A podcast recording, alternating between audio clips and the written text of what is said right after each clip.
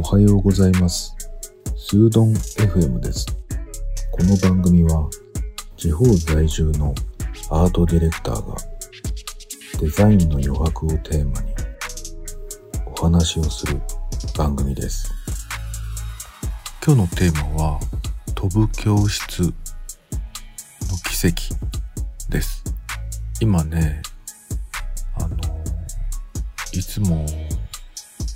というか毎週というかもうほぼね日課になってきてるんだけど、土曜日って僕にとってはあの子供たちがいる日常なんだけど、それ以外はねあんまり普段と変わらないままなんですよね。まあ何が言いたいかっていうと、朝ねさんじとかよじとかに目を覚ましてですね、自分の仕事場に行くんですよね。それで仕事をしながらね、楽しみにしているラジオを聞くんですよね。で、土曜日何を聞くかっていうと、金曜日のね、夜にね、あの エヌエイチケー のね、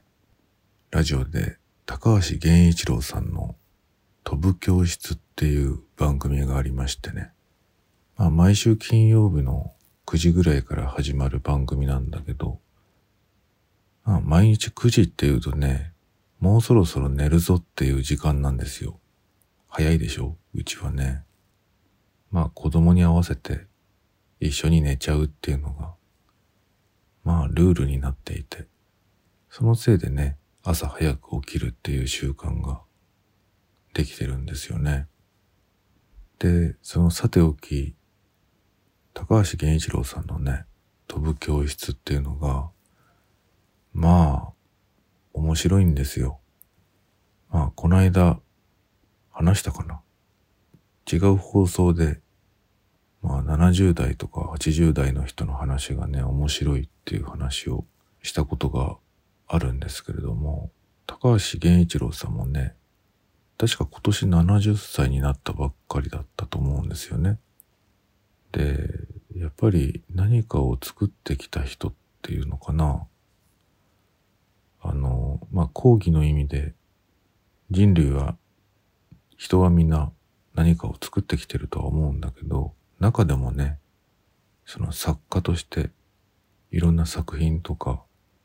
そういうものを作ってきた人っていうのはね、職業が作家の人っていうのかな。ライフワークも含めて作家の人っていうのは、やっぱりね、脳みそが新しいというか、劣化してない感じがすごいしてて、その中でも特に高橋源一郎さんっていうのは面白い生き物なんですよね。いい意味ですよ。それでね、今回の番組がね、高知県の話してるんですけど、これがすごい面白くて、僕もどっかで見たことある、知ってることについて話をしてるんだけど、まあ番組内でね、奇跡が起こります。よく番組って、奇跡奇跡って言ってね、まあ、シナリオがあったりするんだけど、まあそういうのって聞いてればわかるんですよね。見てればね。まあラジオなんか特に声しかないからリアクションとかそういうもので嘘つけないと思うんだけどね。だから僕は信用するけども、今回のね放送はみんな聞いた方がいいと思いますね。すごく面白かった。それにね、やっぱりこう、引き寄せの法則っていうのはあるんだなって思いましたね。なんかね、僕も普段ね、仕事をしていたり生活をしてるとね、あの、なんか予兆みたいなものっていうかな、次に例えばね、関係する仕事っていうのかな。そういうものがね、大きな塊がこう自分のところに来る時っていうのがあって、今までなんかこう経験したことないものとかね、でそういう時ってね、その引き寄せの法則がね働いてね、あのなんかちょっと前に偶然それを知る機会があったりね、勉強する機会があったり、経験する機会があって、こうステップが自分の中で出来上がってるんですよね。あ、あれもそうだったんだ、これをこれが来る準備だったんだなとかね、そういうことがねものすごくあるんですよね。それはちっちゃいことから大きいことまで全部含めてなんだけど、例えばたまたま読んでた本とかね、たまたま目にしたものとかね、たまたま買っていたものとかね、そういうものがね、こう、なんだろうな、あの飛び石みたいな感じかな、やっぱり。ホップ、ステップ、ジャンプみたいにね、そういう準備がね、自然にされていたりっていうのがよくあるんですよね。まあ、それを自分の話はさておきね、この高橋源一郎さんの飛ぶ教室、すげえ面白いし、特に今回は多分この、ここまでの中でもうトップクラスに楽しかった、面白かったので、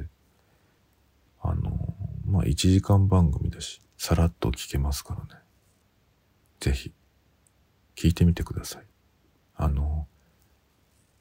にがつじゅうににちまでね、エヌエイチケー のラジルラジルっていうアプリがあったり、そのアプリだけじゃなくてね、ウェブでも聞けるようになってるんですよね。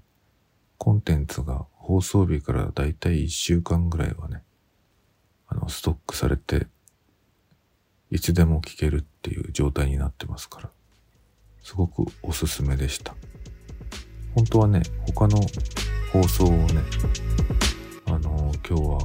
配信しようと思ってたんだけど、急遽ね、あのー、これをなんか皆さんに伝えたくなったというか、それぐらい今、あのー、なんかちょっと感動しちゃって、早くこれは収録して出したい、届けたいなと思って、あのー、仕事をちょっと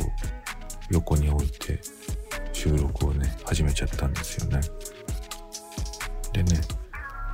僕はあの本をすごいよく買うんですけどね、その中のね一つはね、この高橋源一郎さんの飛ぶ教室の番組内で高橋さんが勧める本っていうのが毎回毎回あるんだけど、それをね結構買うことが多いんですよね。で今回もね放送内で話してる本をね、あのもうすでに買っちゃいましたね。放送聞きながら買っちゃいましたね。すごく便利な世の中ですね、本当に。今日はね飛ぶ教室のお話でした。おすすめですよ。それでは。